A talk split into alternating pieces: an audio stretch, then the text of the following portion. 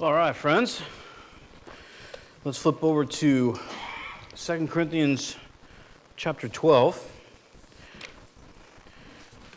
Plan is to finish off the letter here. It worked out in first service, so hopefully we can do it twice in a row.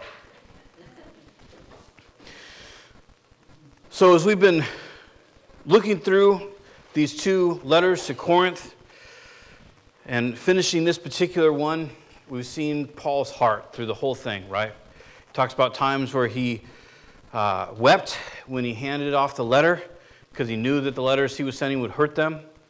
We know this is, even though it's our Second Corinthians, we know it's at least the third letter because he says in 1 Corinthians 6, this is now the second time I'm writing to you. So we know that he's written to them three times. He, well, I should say first that he established the church. He was there for 18 months. He's written to them three times. He's had two visits to them. We know the second visit was incredibly painful. Why do we know that? Because he said so. He said uh, he says, "I didn't come and visit you again." In 2 Corinthians, he says, "I didn't come to visit you again because that last that last visit was so painful, and I wanted to wait and to see what God was going to do in your midst." And then with the last few weeks we've been looking at, he says multiple times, I'm going to speak as a fool. And as he begins to speak as a fool, he begins to boast as the other false apostles are boasting. And except in his boasting, it's much different than many false teachers boasting. He wasn't boasting in what a great uh, speaker he was. In fact, remember two weeks ago, he says, You say I'm not a good speaker. And he says, Be that as, as it may, I still have uh, knowledge to share. So Paul acknowledges that he wasn't a trained speaker, a trained orator, which had incredible uh, esteem to it in the Greek and in the Roman world, right? Uh, but Paul lays out for them instead of, hey, look at my personal jet, look at the size of my churches, hey, look at all this money I have, or whatever. He says, I want you to look at how much I've suffered, right? He says, uh, I spent three nights in the, in the ocean just bobbing there, lost at sea. He said, that happened twice to me. He says, I've been beaten so many times I can't count. He says, I've been three times, I've been given 39 lashes by the Jews. And he goes on and on and on. And he's, the point that he's making is these things that I did, they were because I love you. And I cared about you. And I had to do those things to be able to reach you, to visit you, to send these letters and these different things. So it's a much different vibe than how you might imagine many uh, messengers of the gospel boasting, as it were. And he, over and over again, he's, he shared with them, I love you, I care about you, I, I want to invest in you. And, and all of our motivation is in this way. And for the last couple of chapters, he uses uh, even at points sarcastic and ironic language. Where he, remember, if you remember the point, he, when he over and over again shows, I didn't take any money from you. But his commentary is, he says, I robbed the churches of Macedonia so that you wouldn't have to pay me anything. And remember, the, the churches of Macedonia, so that would be northern modern Greece today, they were very poor. And Achaia, where uh, southern Greece, where uh, Corinth is, was very rich. So he uses some ironic language, and he says, My crime was that I robbed Macedonian churches so that I could be among you and not have to take any money from you. And he says, And I'll never take anything from you because I want you to know that I'm only here for the sake of the gospel. So, and we kind of finish up. It was a tough break uh, in the passage last week because this continues in the same vein as what we covered last week. And then we kind of have a uh, the, the last chapter, which would be kind of a summary and some goodbyes. And that's what we'll cover today. Uh, for context sake, I'm going to start reading in verse, uh, chapter uh, 12, verse 14, uh, so we get our context again from last week. 2 Corinthians 2, or excuse me, 12, 14. Now I am ready to visit you for the third time, and I will not be a burden to you, because what I want is not your possessions, but you. After all, children should not have to save up for their parents, but parents for their children. So I will very gladly spend for you, uh, spend for you everything that I have, and expend myself as well. If I love you more, will you love me less? Be that as it may, I have not been a burden to you. Yet, crafty fellow that I am, I caught you by trickery. Did I exploit you through any of the men I sent to you? I urged Titus to go to you, and I sent our brother with him. Titus did not exploit you, did he? We did not walk in this, uh, excuse me, did we not walk in the same footsteps by the same Spirit? And so you see this heart, right? And this is where we focused on last week, where verse 15, he says, So I will very gladly spend for you everything I have and expend myself as well. The difficulty in verses like this is that that's a pretty tall order, isn't it? Very commanding thing to say. Just to, to think through, just to think through that for a second. Where he says to the Corinthians who are arguing with him, who, uh, and, and, we're talking as a whole, right? I mean, obviously there were people that were, were walking with the Lord. We're not saying that nobody was. But think about in general, it's a very problematic church. They're embracing a lot of weird stuff at their church. You have a, you have a, a basically a, a stepson who has an open sexual relationship with his stepmother. And the church knows about it, and, and the elders are saying, hey, it's okay right? You have people suing each other. You have people getting drunk during the communion or right before the communion time and then taking communion. You have a, a wildly dysfunctional church. You have Paul writing to them, wanting to encourage them and, and, and wanting them to repent and do these things. You have some that are, are, are latching onto that, some that are rejecting that, some that are making accusations. Remember, they accuse him of being very unimpressive in person, but, but wildly aggressive in his letters. They accuse him of being a poor speaker. They make all these personal assaults on him. They make personal assaults on his doctrine. In other words, there's a lot of conflict there. So, Paul's response to the conflict of that church is I will give everything that I am and have to make sure that you're taken care of. Right? This is wildly different from the world, isn't it? Because the world just instantly says, and oftentimes we do, I'm done with you. You're cut off. You've treated me poorly. You've, you know, you won't reconcile. All these things. We, I'm done. And, and there's a time for that. So I'm not saying there's never a time to be done with someone in your life. But the point is that Paul, amidst all this, his heart is, I will spend it all to see you succeed. And the difficulty of that is when we process that as human beings, we say, How does that apply to my life? Does that mean that I, that, is that the life I'm called to? And the difficult answer is yes. It's a different context than Paul, right? We're probably not going to write a bunch of letters to new churches that will be saved for the next 2,000 years. Right? We're probably not going to start a bunch of churches, and, and the, the chances of us being shipwrecked most, multiple times in the course of our life trying to get around the Mediterranean, pretty low. For right now, the, the chances of us being caned publicly for our faith, pretty low. Could it get there? Sure, it could. Eh, it would be fools to think it couldn't. But we probably are not going to be called to that. But you know what we are called to? We're called to love one another, right? We're called to meet together, not forsaking the assembly of ourselves together as the manner of some is, we're told in Hebrews. And we're called to love one another. So the question becomes how do I get into a, a point in my life, in my heart, where I'm not faking this idea? Because for many of us, that's what we end up doing, myself included. We can come to places where we fake it. We tell ourselves, oh, I, would spend everything for my church. Oh, I'd spend everything for the sake of the kingdom of God.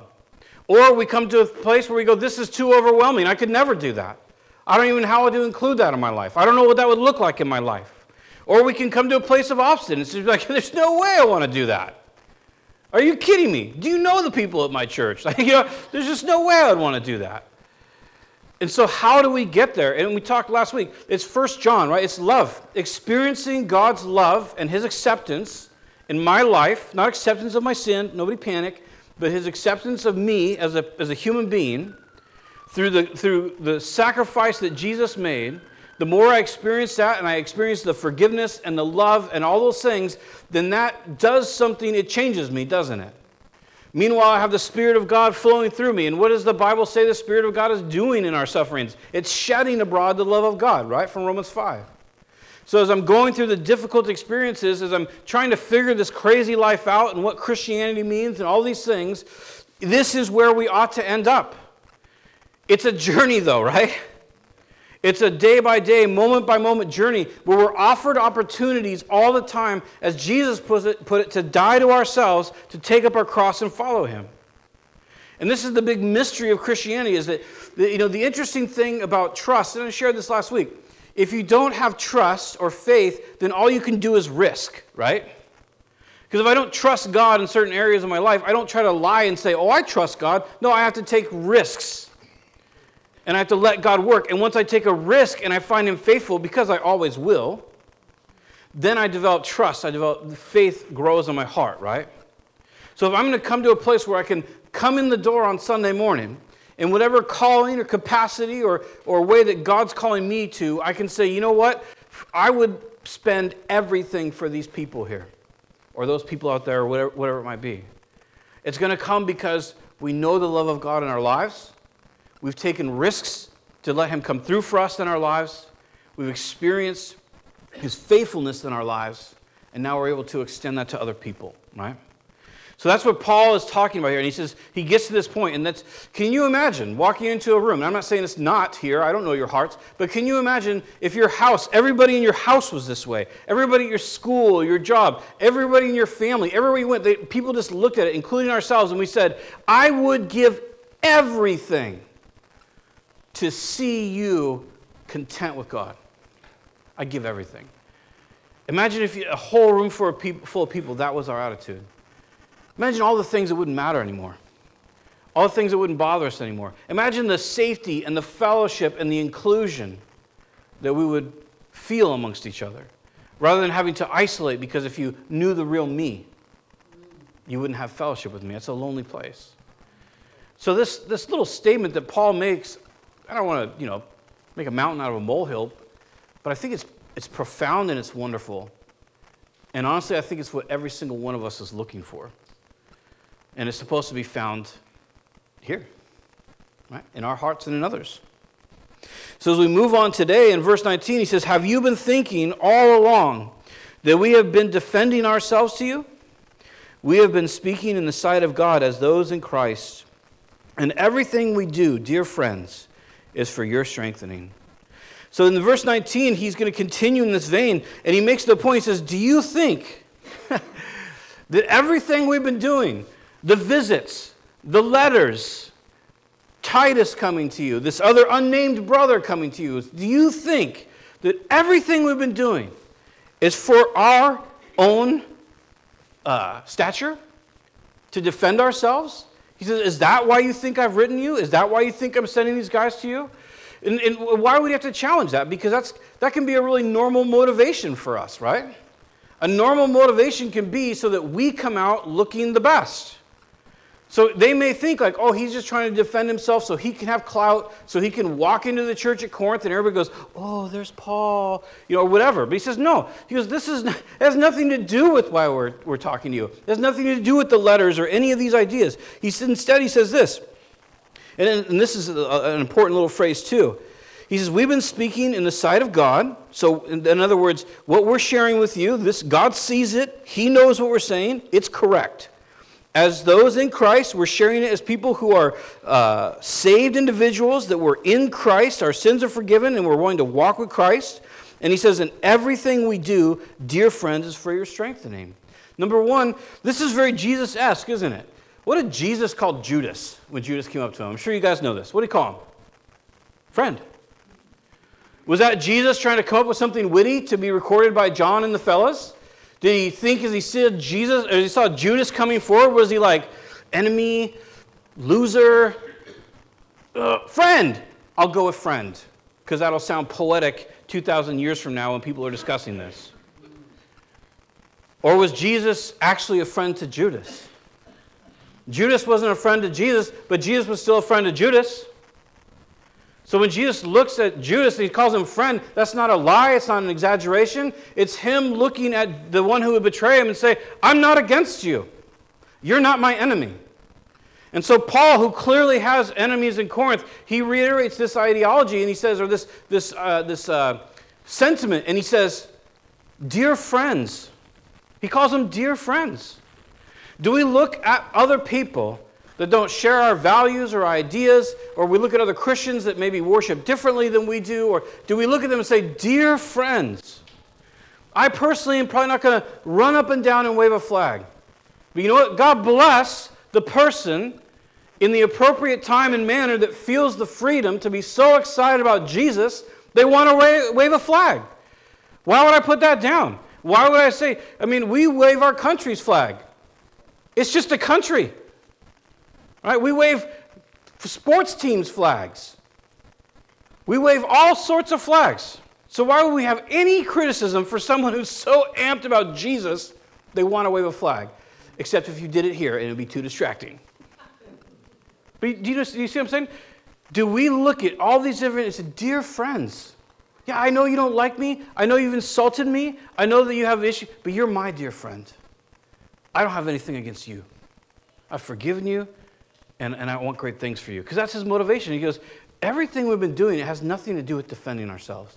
It doesn't have to do with our, uh, our insecurity or our need to be validated.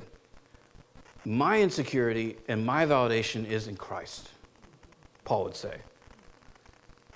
And so at the end of the day, he's just making a point to them. Everything we've done is because I want you to be strengthened. That's an important motivation for us, too, isn't it? Because we can have a million motivations dealing with sin. We can have a million motivations dealing with people who've insulted us, treated us poorly, called us out.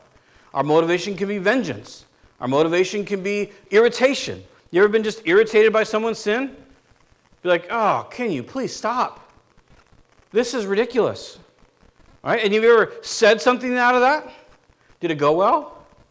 Was it received well? If they were a gracious person, maybe it was. But for most of us, when someone's just irritated with our sin and they come to us out of irritation and go, I can't believe you always do X. Do we receive it well? Not usually. So, but when someone comes to us and says, you know what? I see this is destroying your life. I see how miserable you are. And I want to help you. Can I pray for you? Is there something, is there some way I could help you to, to walk in the victory that you have in Christ? There's two very different motivations than you're a loser and I wish you'd stop versus I love you and I want to help you. Two incredible different motivations. And, and typically, in my experience, one ha- they both have fruit and one is good and one is bad. So Paul is he's just sharing his heart here, and it's a wonderful heart. And he says, verse 20, he says, For I'm afraid that when I come, I may not be found, uh, I might not find you as I want you to be, and you may not find me as you want me to be. I fear that there may be discord, jealousy, fits of rage, selfish ambition, slander, gossip, uh, arrogance, and disorder.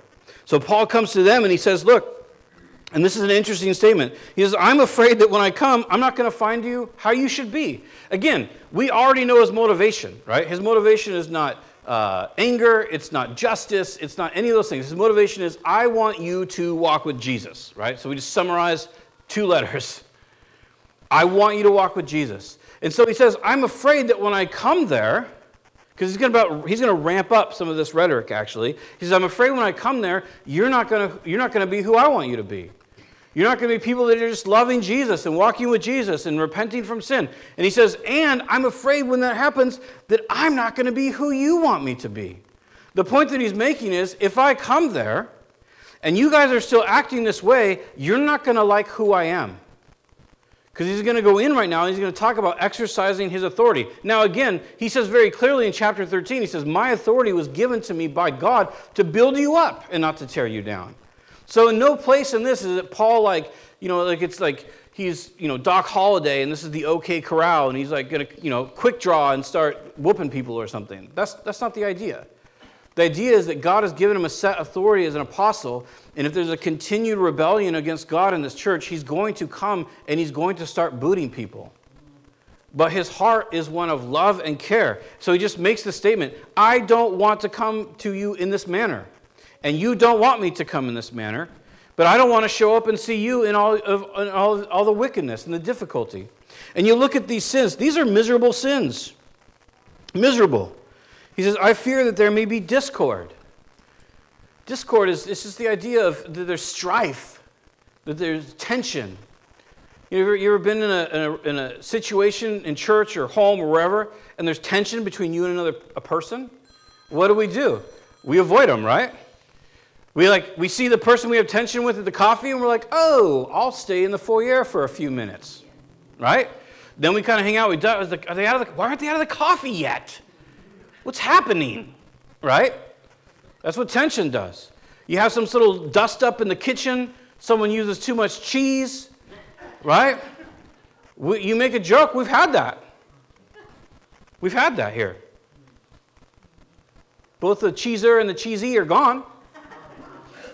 But I'm just using a real example. We had a couple ladies years and years ago that one was upset about how much cheese was being used on the enchiladas.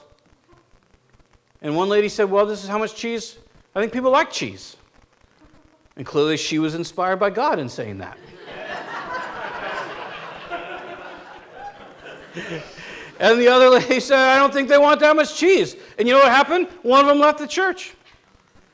Right? Because we, we are like that. They're not like we are like that. Right? I know that's, that's too much cheese. I'm out. Right?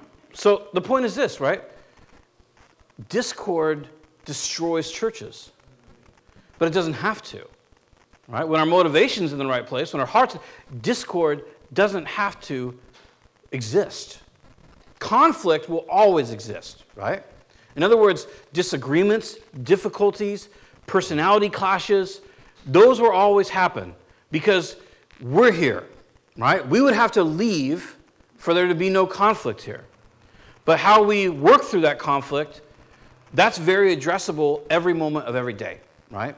So Paul says, I'm concerned that when I get there, I'm going to find discord. And I, you know, if I can just go on a soapbox here for a second, in the body of Christ, I'm not talking about necessarily individuals, in the body of Christ, gossip and discord blow drunkenness and sex out of the water when it comes to the destruction that can happen in a church. I'm not talking about individual, you know, tanking. I'm saying as far as in a church. And I think it's noteworthy he says, This is what I'm concerned I'm going to find. Jealousy, that's miserable. To, to observe someone who has something that you want and to feel angry about it, that's miserable. Fits of rage. We've all seen or maybe experienced fits of rage. Fits of rage come from a deep seated, all sorts of senses, really, but it could be injustice. It could be the idea that you just, you know, hate what's happening. But just think of the radical emotion that goes into a fit of rage. And that, isn't it miserable to carry around that kind of emotion? That kind of sin, that root in your heart?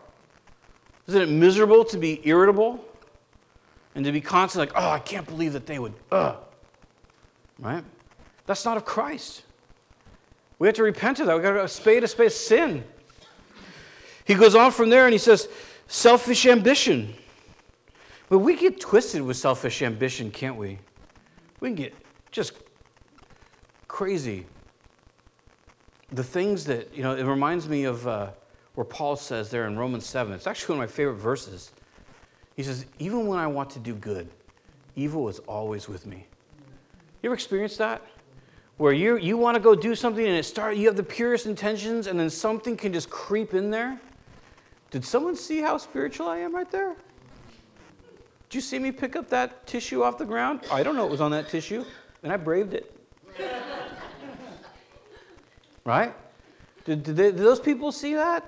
And you could have none of that, right? It just creeps in. It's just our nature. Selfish ambition. It's incredible how it can just crop up in our hearts and our lives. So he, says, look, we want to deal with that. Slander and gossip. So, what the, what's the difference there? Slander is saying something that isn't true about someone, and gossip is saying something that is true about someone. So, you ever wonder what's the difference between slander and gossip? And he says, I'm scared that I'm going to come to the church there in Corinth that has all these radical deficiencies and, and difficulties, and sins that are going on. And he says, I'm concerned that people are going to be smack talking other people. And I'm concerned that they're going to be telling lies about other people.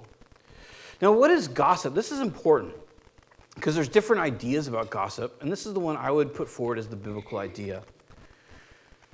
It is not gossip to go to a trusted brother or sister in confidence and to say, I am having trouble with X, Y, or Z. In other words, I'm having a difficulty with this person and I don't know how to deal with it. Can you help me with that? Or if you observe something, uh, I was you know, whatever, I was at Friday Night Fellowship and I saw these two guys that go to our church fist fighting outside. Right? I don't know what to do about that. That is not gossip. Gossip is when you share something. And you know what? The funny thing is, once we become more self aware, we already know before it even comes out of our mouth if it's gossip or not. Because it, it, am I excited to say it? That's the tall tale sign. The tall tale sign of, uh, uh, of gossip is if I ever experience a motivation like, you know, hold my beer and watch this. Right? That's when you know it's gossip. When you can't wait to tell someone. When you can't wait to, to revel in how lame someone else is compared to ourselves. That's when we know it's gossip. But when we're just struggling and we're saying, I, I have the situation, I don't know how to deal with it, can you help me with this? That's not gossip. I mean, if you went to 15 people, then you could probably make a case for that. But realistically, we typically know before it even comes out of our mouth. And I'll tell you what, nothing destroys a church faster than slander or gossip. In my, in my experience, nothing does.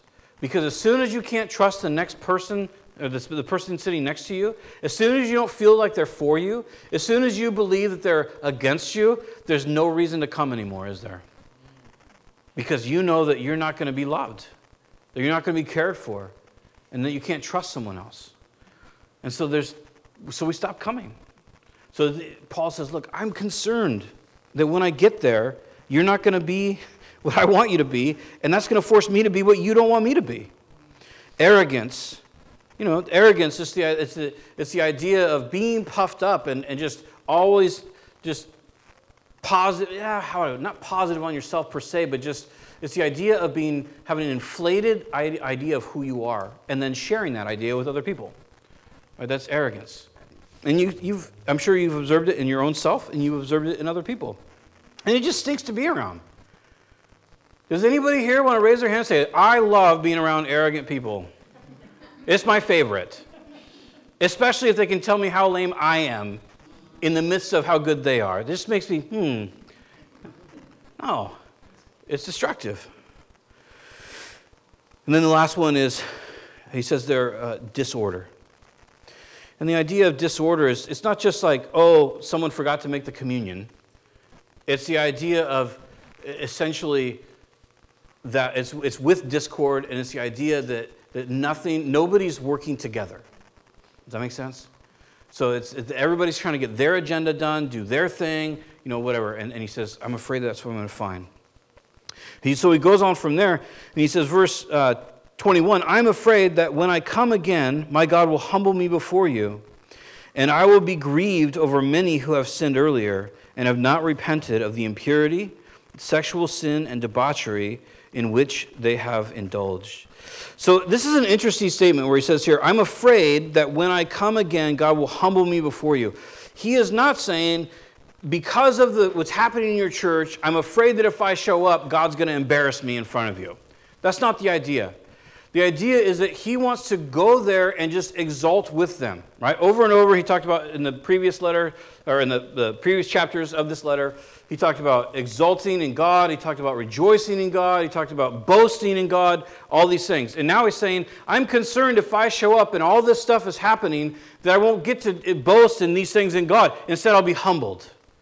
I'm going to have to become the thing I don't want to become. I'm going to have to act in a way I don't want to have to act. I'm going to have to regulate. And he says, and that's not what I want to happen. He says, I have a great concern that this is where this is going. And, he, and, he, and then he makes a point about a different kind of sin, different kinds of sin. And he says, I will be grieved over many who have sinned earlier. Notice grieved, not raging, but grieved. Over many who have sinned earlier and have not repented of the impurity, the sexual sin, and debauchery. And those three kind of go together. Debauchery is excess. Uh, for example, when he writes to the Ephesians, he says, Don't be drunk with wine, which is debauchery. That's just too much, it's just excess.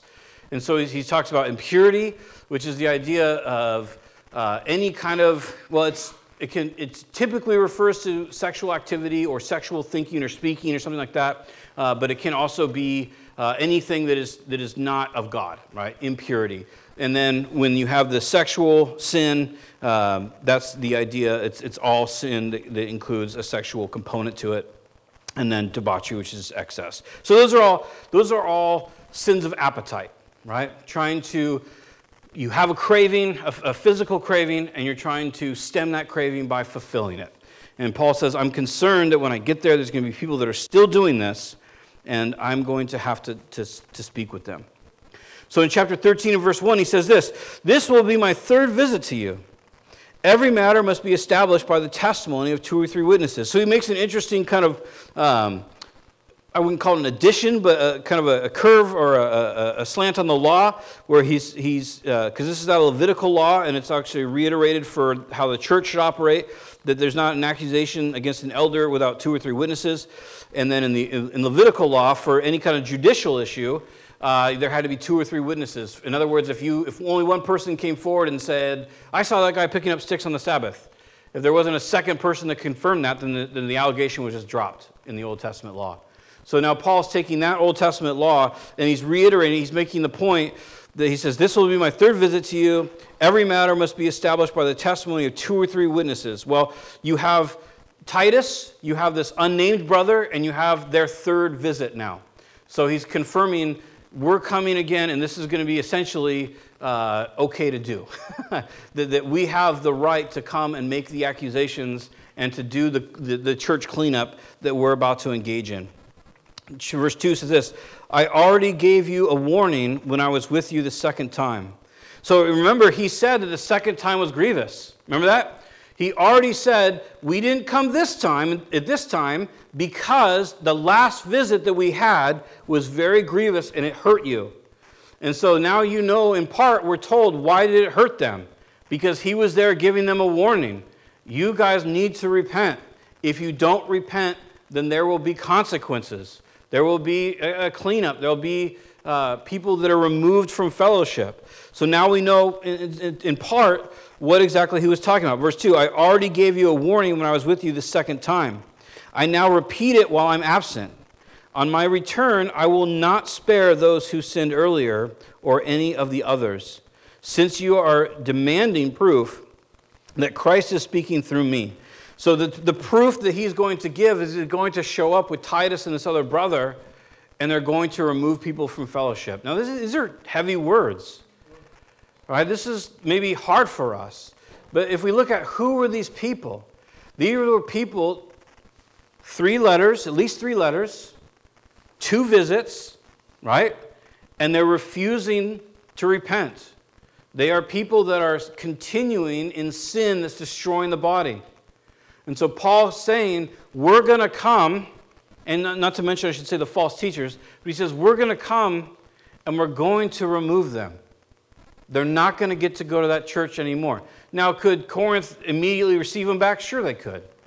But that would be just a new level of rebellion, right, to what Paul's trying to accomplish there through the gospel. So he's making the point to them, and he's saying, These people have to be removed, and I will do it if it needs to happen. So then he goes on to the, uh, in verse 4, and he says, For to be sure, he was crucified in weakness, yet he lives by God's power. Likewise, we are weak in him Yet by God's power, we will live with him in our dealing with you. There's a lot to be said here, but for time's sake, we're going to keep moving. But he makes this point, and it's kind of an odd point, right?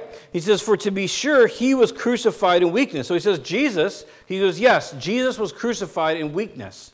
So you go, okay, interesting. What weakness did Jesus have?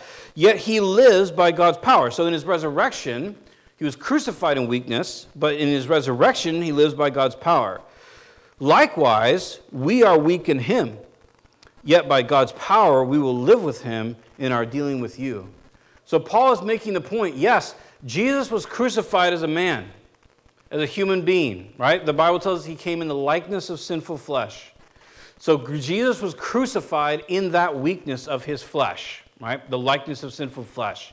And Paul makes the same point, or, and I should say that, that he now lives by God's power, by resurrection life.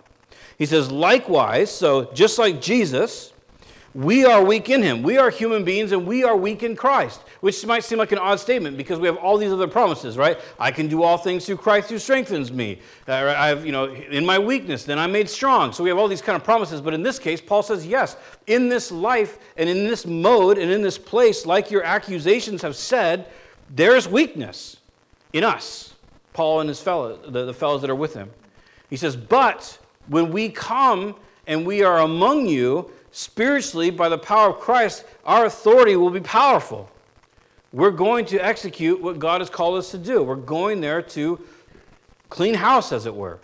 But remember, remember his whole motivation. This is why we never want to lose context when we're going through these passages, right? Because what's Paul's motivation? Love, care, strengthening, right? Years ago, when I worked for a medics ambulance, we went to a car wreck out here by the, uh, it was a head on collision by the, the uh, tunnel, the Chinook Tunnel. And one of the adults in one of the cars was unrestrained.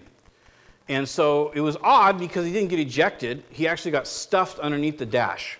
So uh, it was it really kind of wild because only about this much of him was showing. And the rest was stuffed under the dash. And so what happened to him is if you've ever seen a femur, it's got that big part on the top. It's called the greater trochanter. That snapped off. And his femur went up into the bum muscle. That's the medical term. So, as you might imagine, he was in pain. So we showed up on scene, fire was already on scene, and fire's beginning to roll the dash, the, you know, the jaws of life. They have spreaders and jaws, all sorts of stuff. And they cut the door off and they're using the, the spreaders, and what they do is they call rolling the dash, where they rip the dash off and they roll it up. Okay, so they're rolling the dash up. And we got a line started on him, and we you know, got a monitor on him and giving him the good stuff, the opiates, so he has a little bit of relief. So then we start to extricate him. We hold his head and do the C spine and the whole nine, you know, you see on TV. And we start to pull him out, and he starts screaming. You know what we did? We kept pulling him out. You know why? Because would we have been a good ambulance crew if we said, Oh, I'm sorry we're hurting you? We're just going to leave you here. We're going to go back to the station because we don't want to cause you any pain. Your morphine should last you about another four hours, and I hope it works out for you. Is that the crew that you want to pull you out of your car? Would you want a doctor that has to set the limb, but when you scream, he goes, Oh, never mind, we just won't set it. We'll just let it heal the way it is. No, you'll never be able to close your fist again. No, you'll never be able to bend your elbow or actually scratch your nose with your hand again, but we don't want to cause you pain. Right, so a lot of times we can go like, what's the big deal? Why don't you leave these people alone? Or why, why does Paul have to talk this way? Or why does a church that stuff has to get dealt with? Or, well, you know, but there's really like no other context in life where we're really okay with that, is there? And so we have to understand something that, that when Paul's doing this, in, in, in, in, in the vein of Jesus, he's, he's trying to follow in the footsteps of the good physician. There's just times in life where pain is part of it. And, and, and people that love you are going to continue to do things, not in an abusive way, but in a way to help you that may cause pain. And we just have to deal with that. We have to let them, we have to work it out. We have to, we have to be okay with it. Paul is just here willing to help these people, right, to work it out. That's what he's doing. And so it comes down to this, this in, in our hearts when, when we're in those situations Will we let people in our lives help us work things out? Or will we make will be insistent? You can never talk to me. You don't have the right to say anything into my life. Or will we justify it like the world does? This is part of the crazy thing of what the world's going through right now. And it's crept into this church. You don't know what I've been through. So therefore you can't help me. And when I say that, now I have the right to, to act out in whatever way I want because nobody can understand me, because nobody's ever had the exact same scenario as me. And it's just a lie where we stay in this weird victimization. And so here Paul is just saying, I'm going to come there with Titus and the other unnamed brother. The other, the other brother's like, good, don't say my name. Shh. The Titus and the unnamed brother, they're showing up there. And it, he's saying it's going to hurt, but we're going to do it because we care about your church. And we want to see great things go through. And would be to God that those would be our motivations, that we love people, that we're willing to engage, not initiate or appreciate, but be involved in conflicts with a humility and a care to say, I'm just here to help. And I see that this is destroying you, and, and we'd love to help you with that if we could. That's the part of the calling that we have. So, Paul here, he says, Look, he says there, uh, sorry, verse 4, he says, For to be sure he was crucified in weakness, yet he lives by God's power. Likewise, we are weak in him, yet by God's power, we will live with him in our dealing with you. That, that Christ motivated, Christ empowered ability to help people, even when it hurts. Verse 5, he says, Examine yourselves to see whether you are in the faith. Test yourselves. Do you not realize that Christ Jesus is in you? Unless, of course, you fail the test. And I trust that you will discover that we have not failed the test. Now we pray to God that you will not do anything wrong, not so that people will see that we have stood the test, but so that you will do what is right, even though we may seem to have failed. He goes on from there and he challenges them, and he's calling them essentially to witness to what Christ is telling them. So he says, examine and see if you're in the faith. So remember, they're having this huge dialogue, multiple visits, multiple letters, all these this dialogue. Multiple brothers gone down there and visited and talked to them, all these different things. And he's saying, look, examine yourself. You know if you have Christ in you. You know if you have the Holy Spirit speaking to you.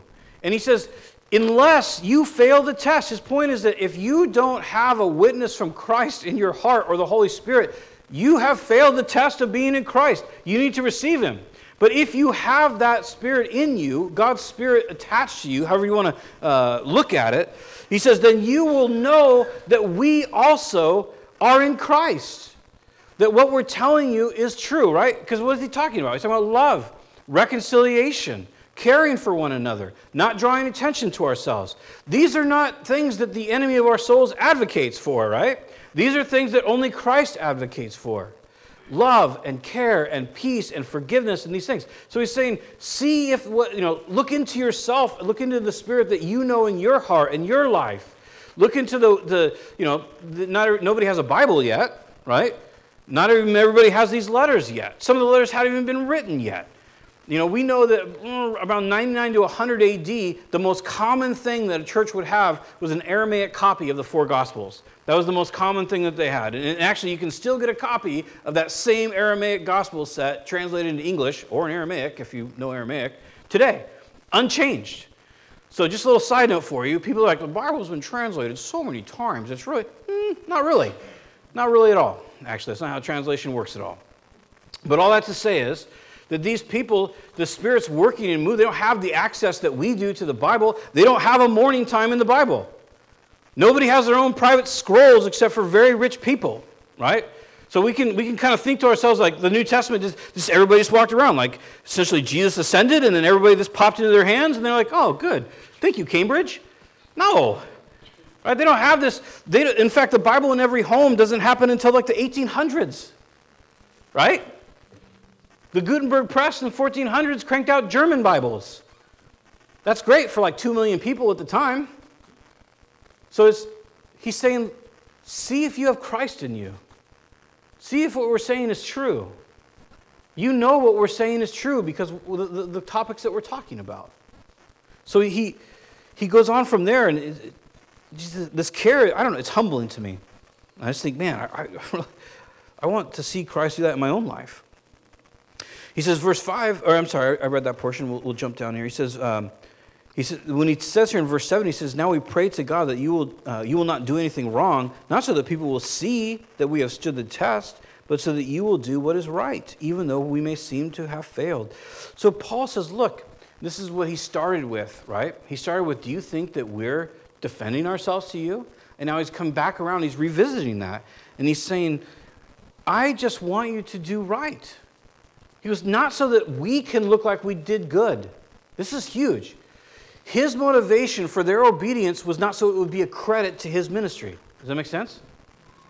His desire for their obedience was so that they would be obedient, so that they would be independently interacting with and enjoying God. And then he goes so far even to say that even if we look like we failed, but you're following God, that's fine with us. Again, that's completely unique to this world, isn't it?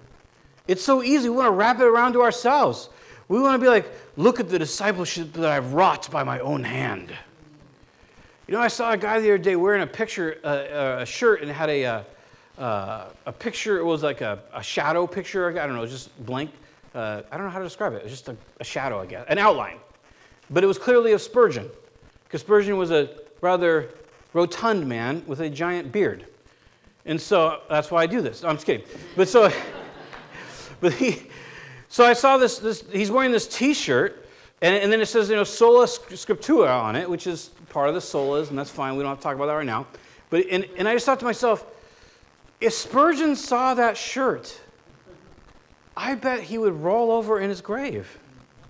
Spurgeon used to smoke cigars on the regular. And he stopped smoking because he walked into the English, you know, uh, Victorian English version of a convenience store, and he found, uh, he went to go buy the cigars that he always buys, and there was a big sign over them that says, These are the cigars that Spurgeon smokes. He stopped smoking on the spot because he was just like, I'm not going to have people use my ministry because God used Spurgeon for great things, even to this very day. He said, I'm not going to, people, people are not going to make money off my ministry. They're not, they're not going to use this, the notoriety that I have because of what God has done for this. And so, you know, Paul just makes the point. He's like, if we look like morons, but you guys are walking with Jesus, that's a W. That's a win. And what an attitude for us to have, right? It doesn't matter what we look like. It doesn't matter if we fit the bill. I'm not saying we want to look debauched or something like that, but it doesn't, you know, our goal is never for people to go, wow, you're really spiritual. I met some of your disciples, right? God forbid someone ever says that to one of us. So he says, hey, I'm, I'm okay if we look lame, but, you, but you're following God. Verse 8, he says this For we cannot do anything against the truth, but only for the truth. We are glad whenever we are weak, but you are strong. Amen, huh? What a different attitude.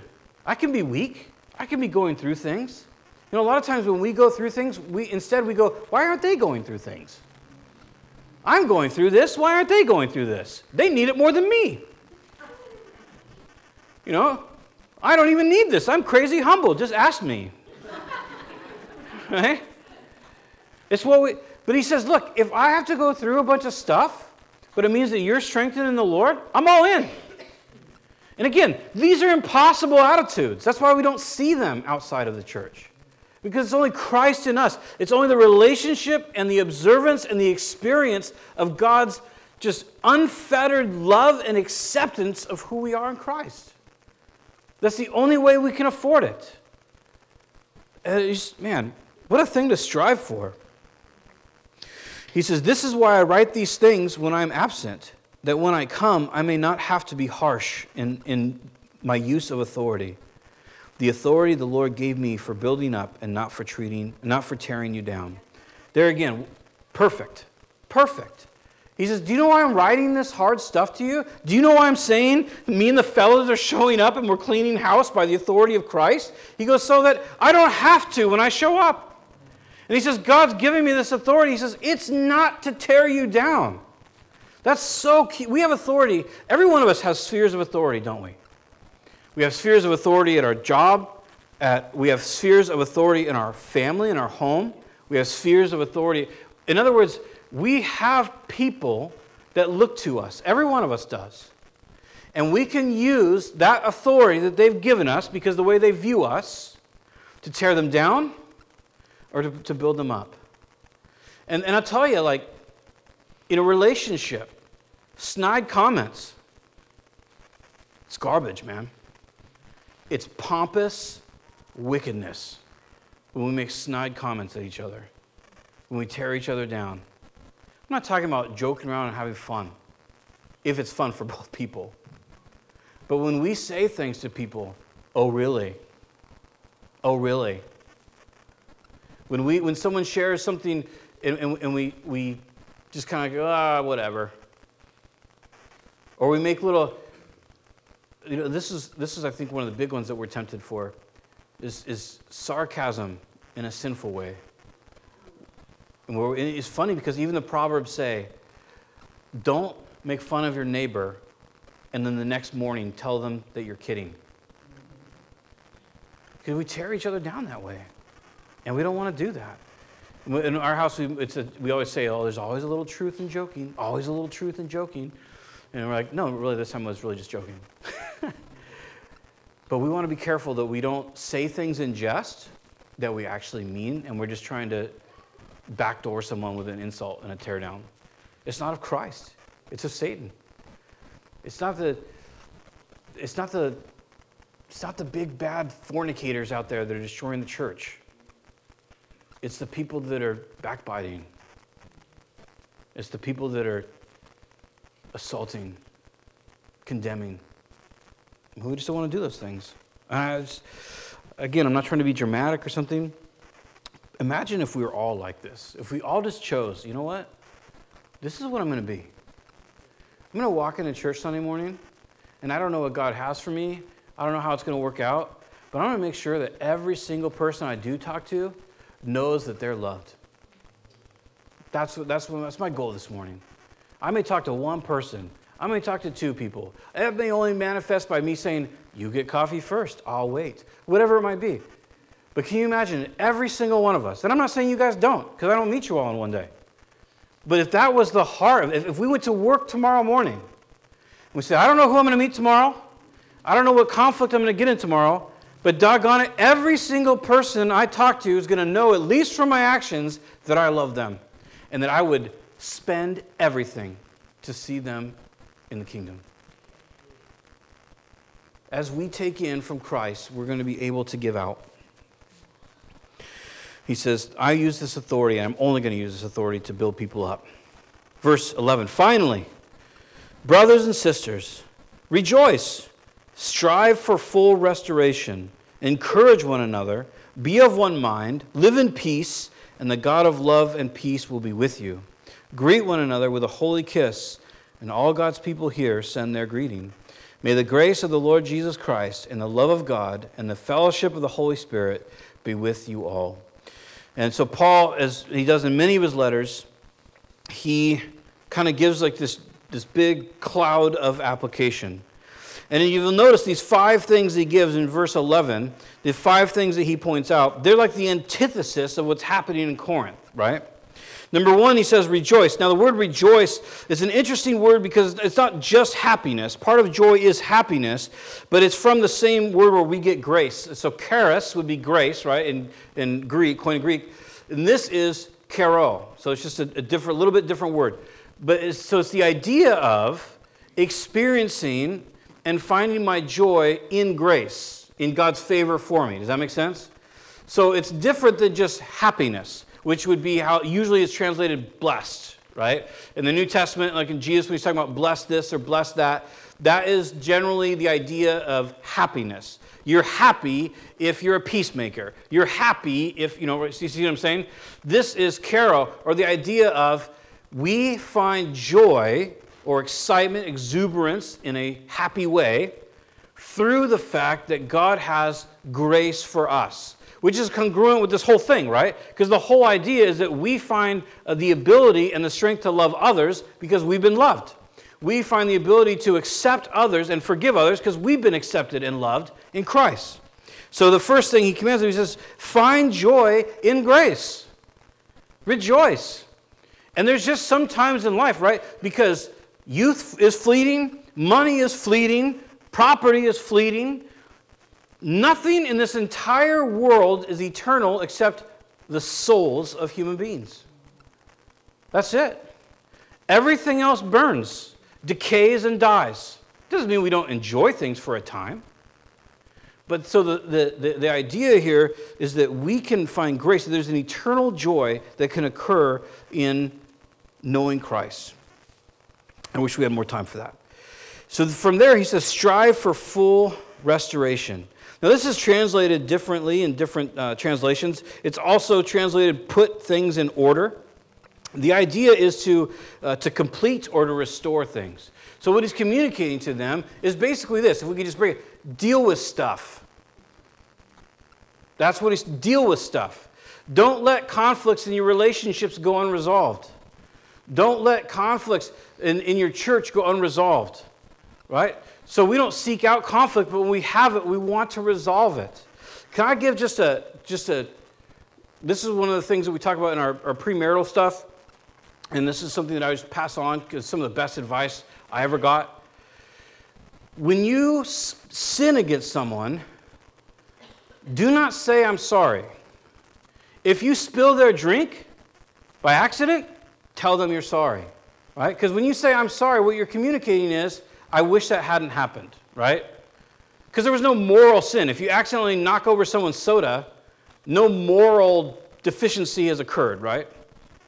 But if I sin against you, if I treat you poorly, if I speak ill to you, if I neglect you, manipulate you, attack you physically or verbally, if I, if I restrain affection from you, those are things that happen in marriages, like the cold shoulder, we call it, passive aggressiveness. If we're in a conversation I let anger get the best of me and I raise my voice or something like that happens, you're not sorry for that. You need to, for the sake of your relationship, you have to own it. You have to ask somebody, please forgive me because I sinned against you.